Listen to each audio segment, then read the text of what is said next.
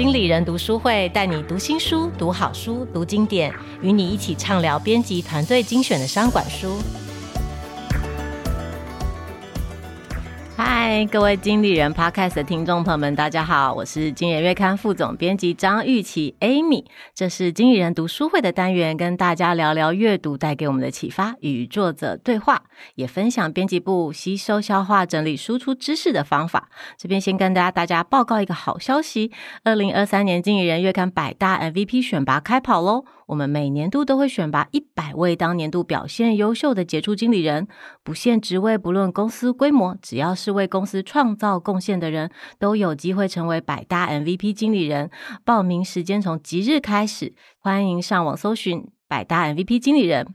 好，各位听众朋友们，大家好，这次邀请到的来宾。我想说他是经理人 Podcast 的前辈啦，我本来想要 偷偷的请他用他的方式跟大家打招呼，可能我们听众朋友会一下子误以为走错棚。然后我们这次邀请到的呢是大人学的创办人姚世豪 Brian，我们先请 Brian 跟大家打声招呼。Hello，经理人的伙伴，大家好，我是大人学的 Brian 姚世豪，很高兴来到 Amy 的节目。应该很多听众朋友们已经非常熟悉我们 Brian 的声音哈，那也很熟悉 Podcast 大人的 Small Talk 或者上过大人学的课。但我这边还是简单介绍一下，大人学的创办人 Joe 跟 Brian 呢是从写 blog 起家。我要先说，我是从 blog 开始就已经认识 Joe 跟 Brian，我是自己说我是比较早就认识的人。那其实我们经理人跟数位时代也都采访过 Brian，虽然是我们的好朋友啊。那部落格的内容呢，是从专案管理的主题开始写呢，因为太有人气，被敲碗开班授课。二零一八年起呢，也成立了 Podcast 大人的 Small Talk，非常的有人气。我偷偷自诩想要追上大人的 Small Talk。好，那我们今天其实就是为什么会找 Brian 来呢？就是因为大人学出了这个新的书《大人学破局思考》。那这个书是 Podcast 的内容集结嘛，嗯、对不对？呃，对，它是主要针对我们回答一些听众关于职场的问题。我们 Podcast 聊了很多嘛，有职场、两性、人际关系都有。那这本书是比较特别针对职场的策略，然后尤其是谈到一些比较职场的大局。我们把它集结成这本书。有有有，因为在这个录音开始之前，我有跟 Brian 就是小小开个玩笑，说明明 Podcast 叫做 Small Talk，对，但是话题有点不 small，一点都不 small 的。对对对，但是呢，这个 Podcast 也获选为 Apple Podcast 的年度热门节目。那 YouTube 的订阅数也破十万。平常又要教课又要写文章，这次邀访这个初心书，我第一个想问的问题就是，到底这些时间是从哪里来？怎么办法这么多产？我们这个问题被问了很多次啊，其实我自己觉得还好哎，就是很多人都问我们时间管理的技巧什么的。我自己其实以前是个时间管理控，我很年轻的时候就用各式各样的时间管理表格啊、手机啊去记录。可是你问我现在，呃，我反而觉得时间管理它很重要，可是它比较是治标。我觉得治本的方法根源还是你要喜欢你做的事情。嗯，因为像呃，其实说实话，我最近。这几个月很忙，出书要宣传，然后我又开了一个新的线上课，然后平常还要教课，还要接受专访。可是我自己觉得，哦，最近附带一提，在这个状况下，我还会呃继续玩那个《萨尔达王国之泪》。前阵子跟我儿子玩一样的游戏，对，前阵子还战神还破了关。我自己是觉得我是一个比较呃玩的越凶，就是工作也呃越多啊，应该说这个 work hard play hard。这样的一个人，那我觉得其实是这样子。如果你做的事情都是你很有热情、很喜欢的，其实时间管理只是帮你 organize、帮你排序而已。你呃每一件事情都很喜欢，你自然会非常有力量。每天早上一起来，你就一件一件一件去做。那我觉得相对的，我人生也曾经遇过这个做了一些不喜欢的工作，然后对生活觉得很乏味。其实那时候你用再多时间管理的方法。呃，最后还是事情做不完，因为你就不想做，你就会一有空就想去混啊，想躺一下，想看看电视啊，划划手机。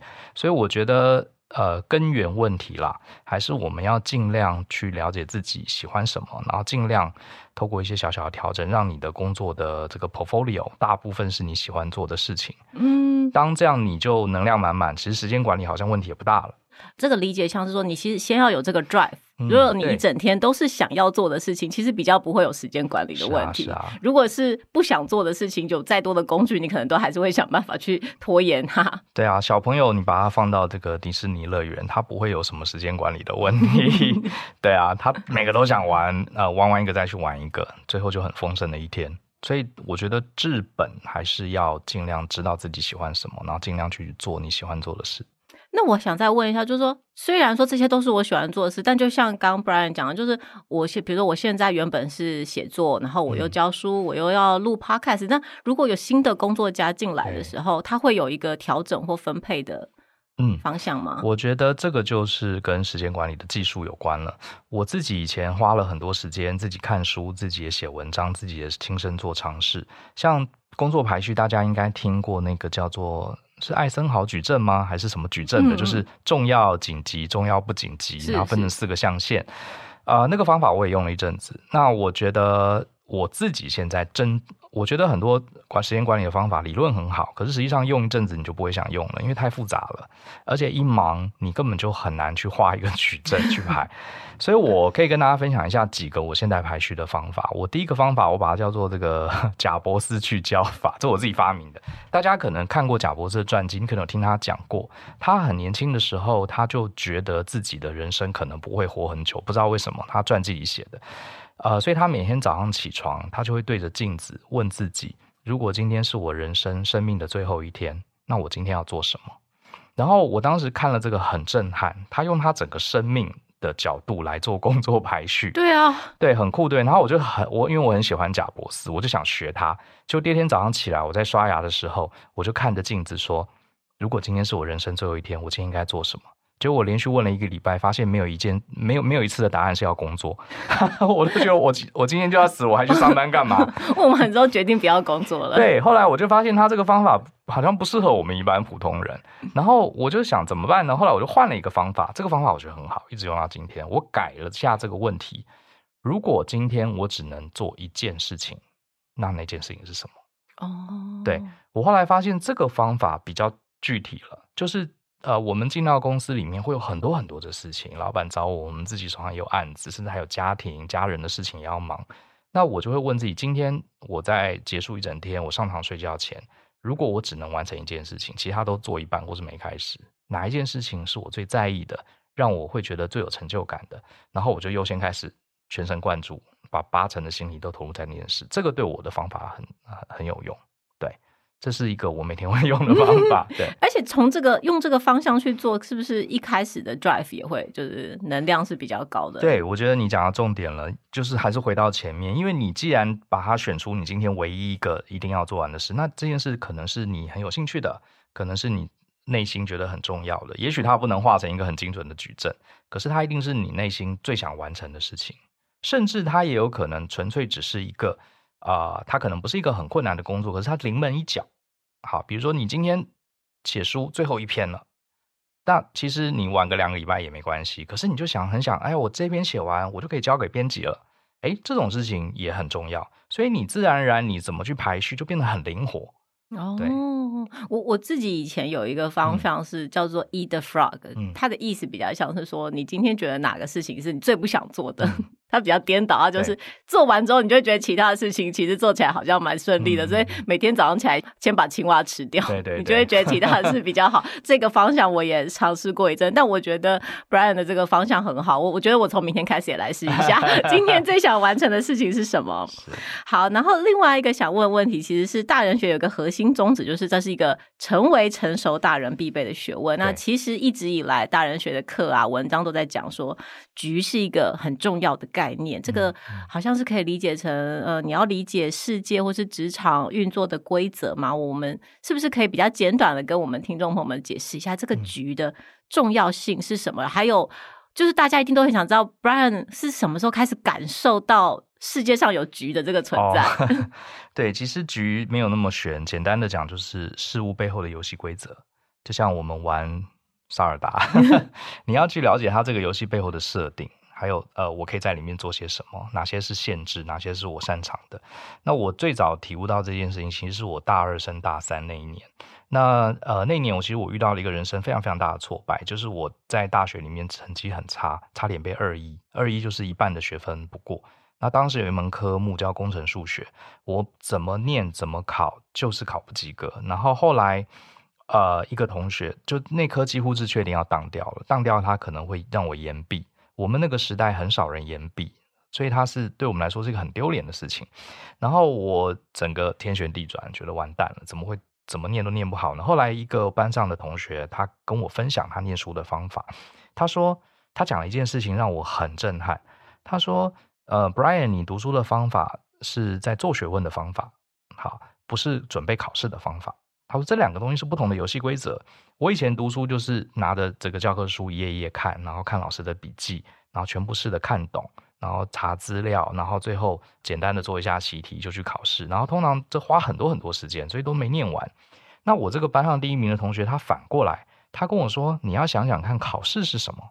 考试不是把东西都弄懂，考试不是让自己成为很厉害的人，考试是在短短的限制条件时间内猜对老师出的谜题。”哦，这个定义对我解题就对了。对，他说：“我我我说，那你是不是只念会考的东西？”他说：“当然。”他说：“那可是你这样不是投机取巧？”他说：“不是。”他说：“你如果连考试这一关都过不了，你将来想要追求更高的学问，你根本就拿不到入场券。”哦，而且这个老师他也不会一本书都教完啊，所以老师也是挑他觉得重点的啊，所以老师会放在考题里面的也是他觉得重要的。那你应该 follow 老师的步骤，先去念那个重要的。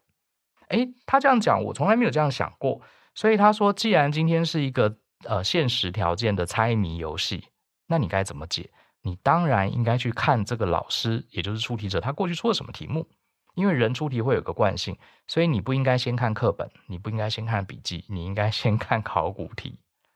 他给了我完全颠覆的观念。后来因为我真的要被当嘛，我就这个像是瞎猫抓上死耗子，我就试试看。结果我的成绩从大三、大四开始，我突然间变到全班前几名，哦，很神奇。我从班上快要被二一的人。后来我到了大四，到了研究所，研究所甚至平均成绩拿到九十几分，然后我才惊觉，原来看懂局、看懂背后的规则是这么重要。以前我就是考不好，我就拼命念书，拼命想办法补习，只看到一个点，然后我会责怪自己这么笨，我会责怪老师出题出的很刁钻，我会觉得同学都在玩，为什么可以考那么好？我很气。呃，我们就在这个漩涡里面，因为没有看到整个大局。后来这个同学帮我提点了一下，我才发现，哎，对，有道理。考试根本不是把这本书 K 完，是老师出的那个题目，你要抓到就要写对。你连这个都过不了，你将来还怎么可能念研究所、念博士？所以这个是我回答你的问题，这是我人生第一次觉得，我们一个大人哈，不要硬干，不要用自己以为对的方法去看待这个世界，我们应该很谦逊，我们应该把呃身子压得很低，很谦逊的先去了解我们所处的环境到底是什么样的一个游戏。再从中拿到我们要拿的东西。哦，在这个感受局之后，所以就让你养成了一个遇到事情会先问这件事情的规则是什么，这件事情如何运作，就会它就变成你一个人生的态度，做事情的态度。对，它是一个人生态度，或者是我更觉得它是我们大脑的一个思考的惯性，有点像是我更新了我呃大脑里的作业系统，本来是 Android，后来变成 iOS，类似这样的感觉。就是你整个思考方式不一样。那后来像我去工作，呃，我就学会，比如说今天去一个公司上班，很多同事都在抱怨说老板专断独行，然后同事互相不帮忙，然后谈说工资奖金太少，很多这种阿里不达的问题。那大家都会抱怨，抱怨完明天还是得上班。可像我的话，因为受到呃这个启发，我就会去思考这家公司，我会去看它的财报。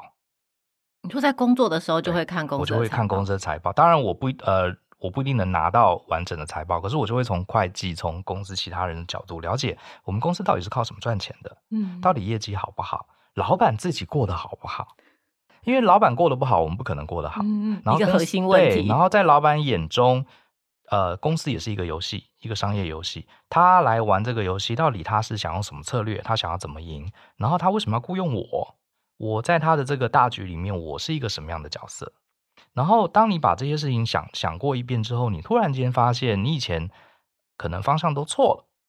比方说，老板找你来，你工作到几点，加班多晚，其实根本不重要。老板可能只是希望你去对客户，你是他的一个棋子，他可能觉得你跟客户交流的很好，诶，那你就知道了，我应该把百分之九十心力花在搞定客户。公司里面一些行政事务，甚至你可以丢给其他同事做，老板也不会介意。哦，类似，我只举个例子，嗯嗯嗯嗯，就是你一定要去看懂大局，而不是只看到你身边周围的点去抱怨，那是没有用的。好像可以理解，就是有时候你会觉得，比如说基层的工作者，嗯、他也许一开始进来会先很专注在他手上该完成的工作，然后也认为这些可能是最重要的事情。但你也许晋升到下一个，你你的重要性突然改变，因为你可能可以看到更多的东西。对对，我我突然想到一个《三体》这本小说，嗯、但他其实在讲是说，就。一个平面的世界的那个蚂蚁，如果你是一个三维世界的人，他不能理解高低上下。对，他会觉得突然有东西出现在他的面前，但其实是三维。我在想，局好像也有一点是。你原本在二维世界里，你可能看不到三维的东西。对，但你开始有练习有这个三维的想法的时候，你就会觉得好像看到更多的东西了。这个例子很棒，真的就是从单维变多维度。对，嗯，然后我我也想说，因为这局从刚才就是一开始的例子是这个考试的游戏规则嘛，嗯、那除了职涯跟工作之外，是不是也可以放在人生和人际关系的上面，对，其实呃，我们人际关系就是一个一个的局，对不对？我们跟我们呃夫妻伴侣的相处，跟家人的相处，跟公司的相处，其实都是一个局。那呃，我可以举个例子好了，怎么用在职场上？像呃，我曾经有个学生，他很年轻，他在一家外商公司上班，然后他常常要加班，然后他觉得很痛苦。然后都没有办法过好自己的人生，然后我就问他说：“为什么你会加班？”他说：“他加班很无聊，其实就是在等他那台老旧的电脑跑完一整天的账目。他必须等这个电脑跑完账目结账，出了报告他才能离开。可是因为他公司给他的电脑效能非常非常差，软体也很旧，所以他其实常常呃四五点工作就做完了，可是他就在那边等两三个小时，等这个结账流程，嗯嗯嗯 等到七八点。然后他跟他的老板跟他主管了哈。”要求说要更换一台新的电脑，换新的软体，结果主管每次都嘴巴说好，可是电脑就一直没来。然后他就觉得公司那么赚钱，为什么连个电脑都不给我？他觉得他主管很糟，他觉得他公司烂爆了，没有想象中那么好，他就想离职。他来把这件事跟我讲。然后呢，其实这就很典型，他只看到他自己的困境。好，我就问他说：“你想要一台新的电脑，对你有什么好处？”他说：“老师，我刚刚不是讲了吗？好处很明显，我就可以早点下班啊。”那我就问他说：“那你的主管帮你申请一台电脑，对他有什么好处？”他就愣住了，他从来没想过这件事情。他就说：“哦，那可能我没想过。”诶，他说：“可是主管帮我申请一台新电脑，这不是主管应该做的事情吗？”我说：“这世界上没有什么叫做应该做。你的主管也点头了，可是他一定有更重要的事情，所以把你这事情延后了。”那我就问他说：“那你的主管的 KPI 是什么？”他说：“哦，我没想过我主管的 KPI。”就不过我猜，可能是我手上的账户里面有十分之一的客户是 VIP 的这个资料，那个是他每天要看的，所以这个处理 VIP 客户的需求可能是他的 KPI。那我说很简单，你不要再跟他说啊，主管，我电脑好慢，我每天都加班，你要给我换，你不要这样讲，你要跟你的主管说，哎，主管，如果我能把你手上 VIP 的客户每天四点之前我就给你看他们的报告，对你会不会有帮助？主管就说会啊，我说哎，那主管，如果你帮我更新一下这个电脑软体，我应该有办法在四五点之前把你的 VIP 客户的报表帮你整理好。就主管一听很高兴，就他隔天就拿到电脑。哦，所以应该是说局其实就是在职场上的局，应该是问这件事对于你的主管或者对于你的同事有什么好处？他为什么要帮你做这件事情？对，对，这就是一个很好的例子。其实也没有什么很深奥的理论，其实就是把你的眼界。从看到你自己的问题去放大，因为职场里面每个人都有每个人的角色。我相信他的主管也不是故意要整他，因为整他对他也没好处。呃，其实每个人都一样，你有你的苦衷，主管、老板、你的同事也都有他自己的优先顺序。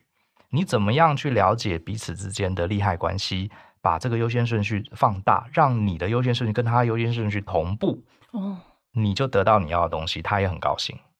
对啊，后来他还升职啦，因为他。老板很谢谢谢他，这个居然每天都可以给他 V，因为平常是要隔天早上才能拿到。哦，所以其实他反而透过这件事情去理解老板的优先顺序之后，啊、成为一个表现的更好的。是啊，他得到了新的电脑，他可以准时下班，而且他老板还奖励他。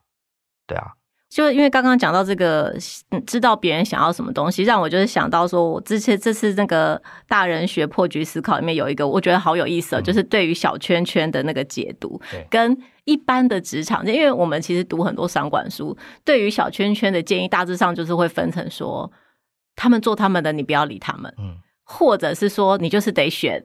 你要加入哪一边？你选哪一边？可能跟老板比较接近的那一边。但是我我其实发现，就是 Brian 在里面的解读是其实不一样，而且更特别的是，因为你就是在里面，我们有提到说自己比较不属于小圈圈的类型，嗯、所以可能是可以比较，我不知道这样是比较可以抽离的去解读小圈圈的这个规则长怎么样吗？嗯、呃，也是，其实。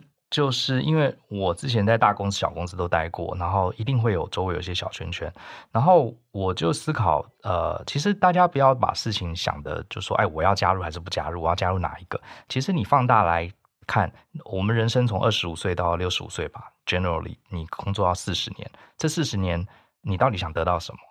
这个我觉得这个问题是虽然看起来很大很抽象，可是这是你要先回答的，因为它会跟你要不要加入小圈圈有关。嗯。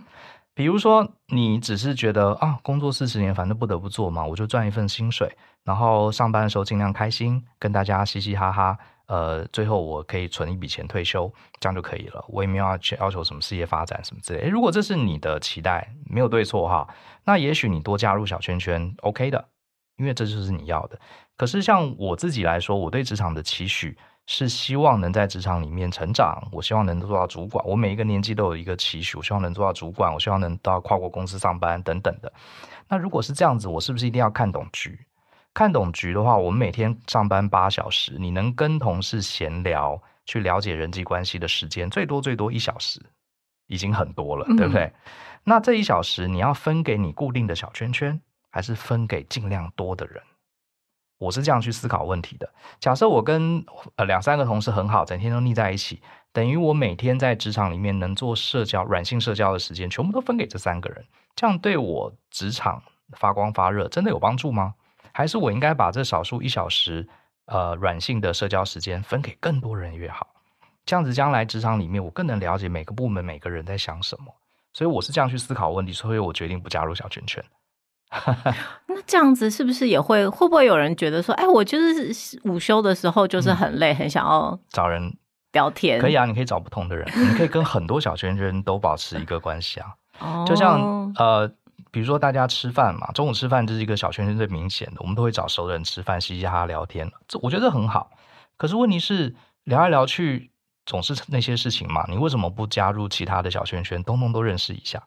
嗯，这样你更知道公司的情报。公司里面一定会有八卦，我们不要去传八卦，可是一定要多听。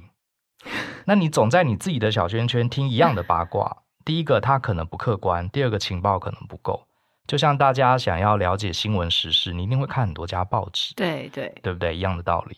关于局的事情，就是大人学的核心重点聊完。我觉得下一个是我我自己在读书或者在听 podcast 的时候，我觉得贯穿大人学的一个概念就是选择。就是我本来听了一集，应该是蛮蛮红的一集吧。嗯、选择比努力重要，其实是不努力根本就没有选择。这好像是我我自己觉得，就是大人学就是蛮我觉得蛮有趣的地方，就是它不会只是颠覆一件。你觉得是？你觉得哦，原本以为是这样，嗯、然后就说，我就说其实不是这样，嗯、但其实还会再往下一层说，你其实不努力是没有选择的。这个努力跟选择的辩证关系，你觉得是什么？啊、呃，我觉得这个问题很棒。其实，在我看来，选择跟努力，它其实很像是农夫，呃，要播种，播种之后，呃，这个会长出植物来，长出植物来之后，有一些是杂草，他要把它除掉；有一些好的植物，稻米、稻谷，它要留下，留下来之后，它明年又有更多的种子。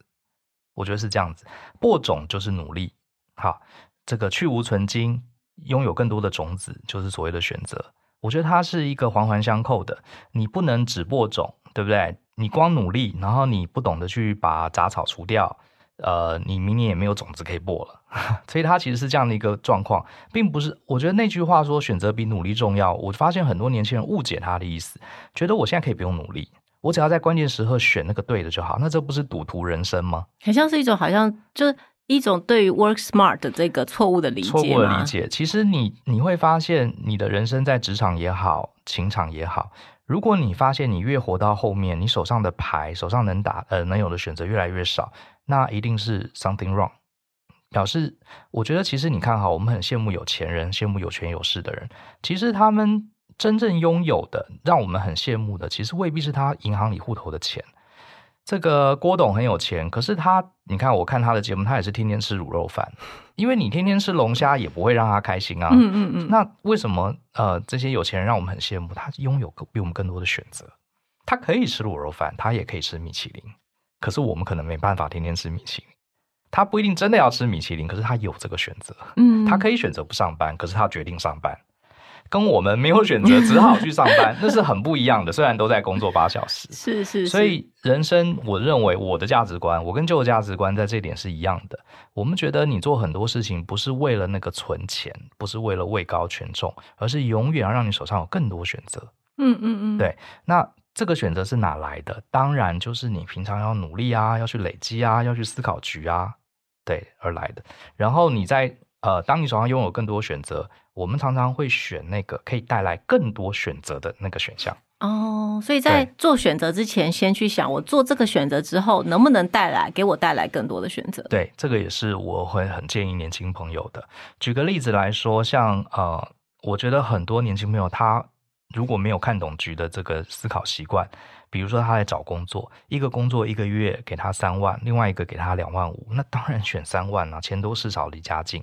可是如果你用一个维不同的，这是单一维度，你用不同的维度，你可能会选那个呃薪水少的，为什么？因为那个薪水少的可能他你在那边培养一些技能，给你一些人脉，虽然他钱少，可是他会给你更多的机会。好，那当你用不同维度看，你的选择可能就完全不一样了。嗯，对，我我这边想要提一个就是职涯晋升的例子，嗯，因为其实我们以前经理人，我们我们其实第第一期就是在做第一次当主管就上手，嗯，就我们的主要读者应该是一群就是想要晋升啊，想要成长的企业，但是其实最近有一个职涯的趋势就是我不要当主管，嗯，主管好累哦，或是钱也没有，然后有可能比较多，但是好像没有很多多少，我我不晓得，可能对于因为其实。那个 Brian 在书里面有提到嘛，就是说我晋升，我当主管真的会有更多选择吗？嗯、这个可不可以跟我们的这个听众朋友们分享一下？哦，我觉得呃，我也想跟大家分享一个观念，叫做存量与增量。存量就是你口袋，我们以前来比喻的话，存量就是你现在户头里有多少钱，增量就是你每天能多赚多少钱。这两个东西呃都很重要。那我发现大部分的人可能受我们传统教育的影响，比较 focus 在存量。比方说，我今天找工作，有一份工作钱又没有比较多，事情还比较呃更更麻烦。那这样想想，对我的存量没有帮助，我当然不接这个工作，对不对？如果你单脑袋里只有存量这个观念，可是如果你脑袋里有增量这个观念，你就会去想，我今天二十五岁，我银行里户头可能只有十万，做呃刚刚那份工作，我每个月可以多五百，我应该选。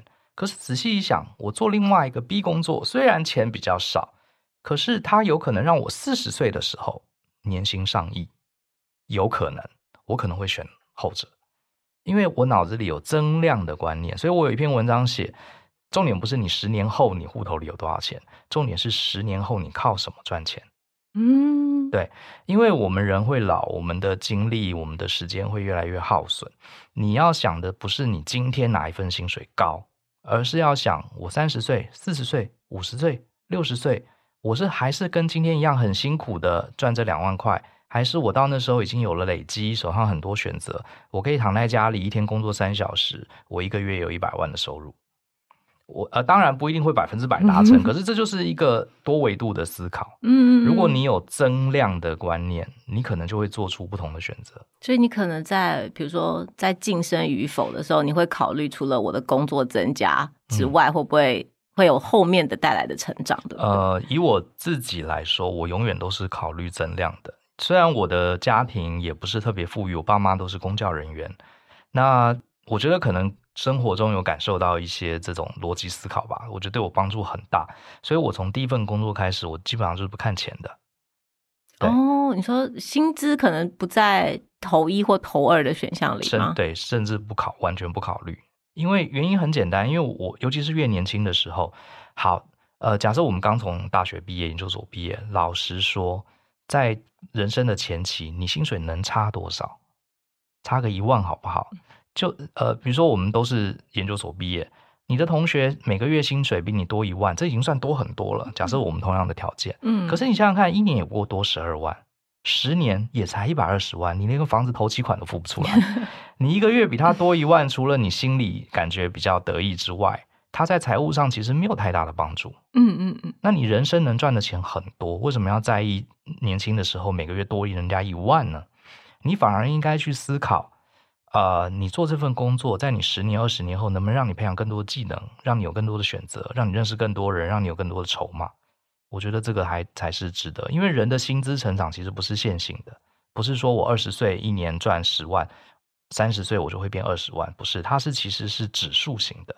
就像华伦巴菲特说，呃，这么有钱的人，他说他大部分的钱其实好像是六十岁以后才累积的。嗯，那你说他六十岁之前？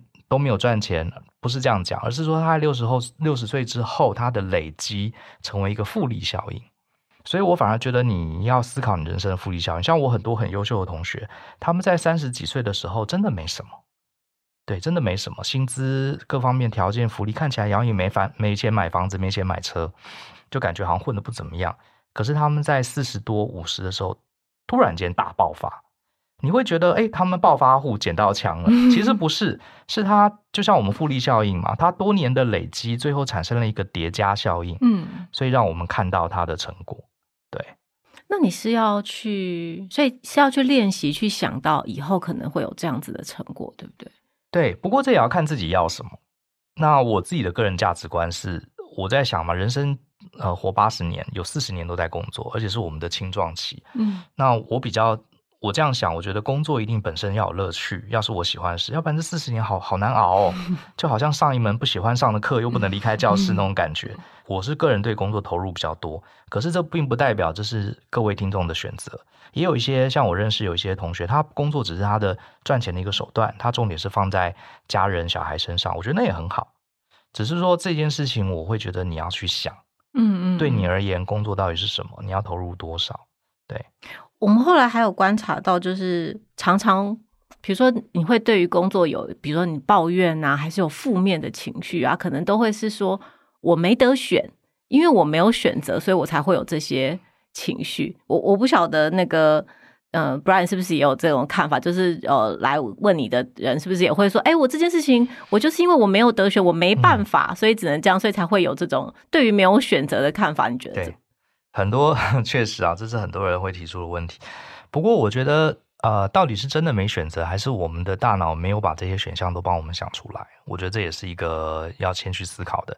其实以大部分的同学，除非他真的是像那个连续剧演的哈，家里负债上千万，然后自己从小没有钱读书，然后好像感觉人生像阿信一样啊，真的很苦，没有选择。可是我以我们接触的同学，你会常常开着车听着经理人的 podcast 的人，我相信你不是那种阿信，你一定是有选择的，只是这些选择你可能没有真正把它列出来过。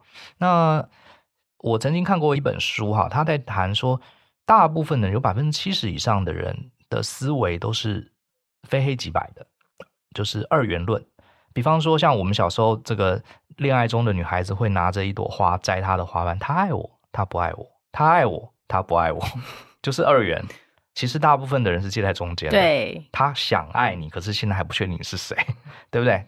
不是爱跟不爱两者。后来很多同学还问我说：“老师，这个公司很烂，我该留下来还是离职？要不要换工作？要不要换？要换不换？我要不要结婚？我要不要生小孩？”我要不要出国读书？看到没有？我们人的大脑很自动把所有的问题变成非黑即白。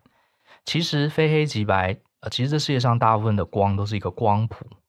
你应该把你的选项全部拉开。比如说，我该离职还是该留下来？中间有很多选项。比如说，你可以留下来，可是你晚上去兼职；你也可以留下来，请老板给你一个新的工作，对不对？你也可以留下来，请老板。给你一个新的专案，甚至我在美国还看到很多美国公司，呃，很鼓励员工内部创业。你想要做一些什么事情是我们公司没有的业务，你提一个 proposal，公司觉得，哎，这个东西对我们有帮助，我们给你钱，你来做。你在公司内部成立一个新的 BU，你来 lead。像亚马逊的 AWS 其实就这样出来，它本来是卖书电商的，为什么做云端？嗯，就是它内部有人提，其实跟它原来业务关系不大的，最后也变成现在的它的中流砥柱。有很多很多的方法，不是只有走或留两者。所以，呃，当你有逻辑思考的能力，你其实把这些选项摊开来，你突然间很多时候就豁然开朗。嗯，我我理解一下，所以他意思就是说，如果我觉得我没有选择，可能是因为我还没有很认真去思考，我到底可以做什么事情。对。对不对？所以其实大致上，你可能还是有超过一个，或是呃，yes or no 以外的事情是可以选择的。绝对有的，就是 我们今天一直在聊这个游戏。其实游戏是一样，你看我们现在打游戏都是什么多人连线的这个无限地图的开放世界游戏，就像刚刚讲的萨尔达，你你在里面你可以努力的打怪，你也可以努力的去解谜，你也可以去把它完成一个收集的游戏，甚至还有人把它完成交易的游戏。捡了一大堆水果，把它煮一煮拿去卖，可以赚四倍的钱。每个人同样的一个游戏，每个人都有自己的玩法，你都有自己不同的选择。可是如果你把它只看成单点，你的选择当然就很少。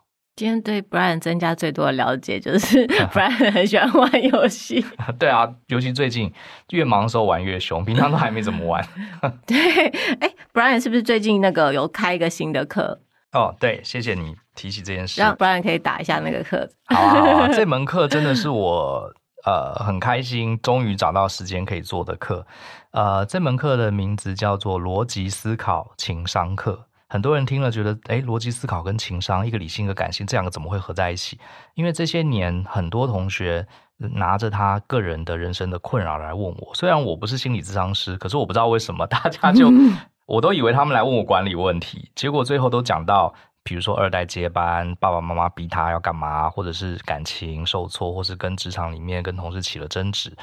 然后呢，我并不是心理咨商师，我也不是心理学专家，我也不知道该怎么解答，所以我通常都是用逻辑的方式来反问他。比方说，像刚刚那位得不到新电脑的同学，我就会反问他说：得到电脑对你有什么好处？为什么你要得到这个电脑？那老板要给你电脑，他有哪些阻碍？它有哪些好处？其实我就是呃，有点像是苏格拉底的这个诘问法。我们就是不断的抽丝剥茧，我不断的问问题，然后我发现有很高的几率，我透过这些逻辑的问答，同学自己突然就想通了，他就突然说啊，老师我懂了。好，我觉得人是很有意思的，其实人的很多思考力没有被激发出来，因为我们不懂得用这些逻辑思考的方法。所以这堂课我等于是累积过去十多年来，我用逻辑拆解的方式来解决我们情绪负面的情绪。比如说，我们有些时候会嫉妒啦，我们有时候会焦虑啦，我们会有无力感啊，或是我们受困于自己的这个完美主义啊，把自己逼得很受不了啊。这些都是我的同学们过去常常来问我的问题。那我会用逻辑思考、逻辑思辨，呃，甚至会加一点哲学的思辨这样的方式来帮助大家，等于是在大脑里面。多装一些演算法，好，比方说只有非黑即白，也许我们给你另外一个演算法叫做光谱，哎，你突然间就发现选择很多，所以我们就把这十五年累积的这些内容做成这样的一个线上课。嗯，非常的期待哦。好，那我们今天的经理人读书会就讲到这边。那喜欢我们的 Podcast 就在我下方按赞或者是留言，如果有什么想要聊的书，也欢迎都留言告诉我们哦。拜拜，谢谢，拜拜。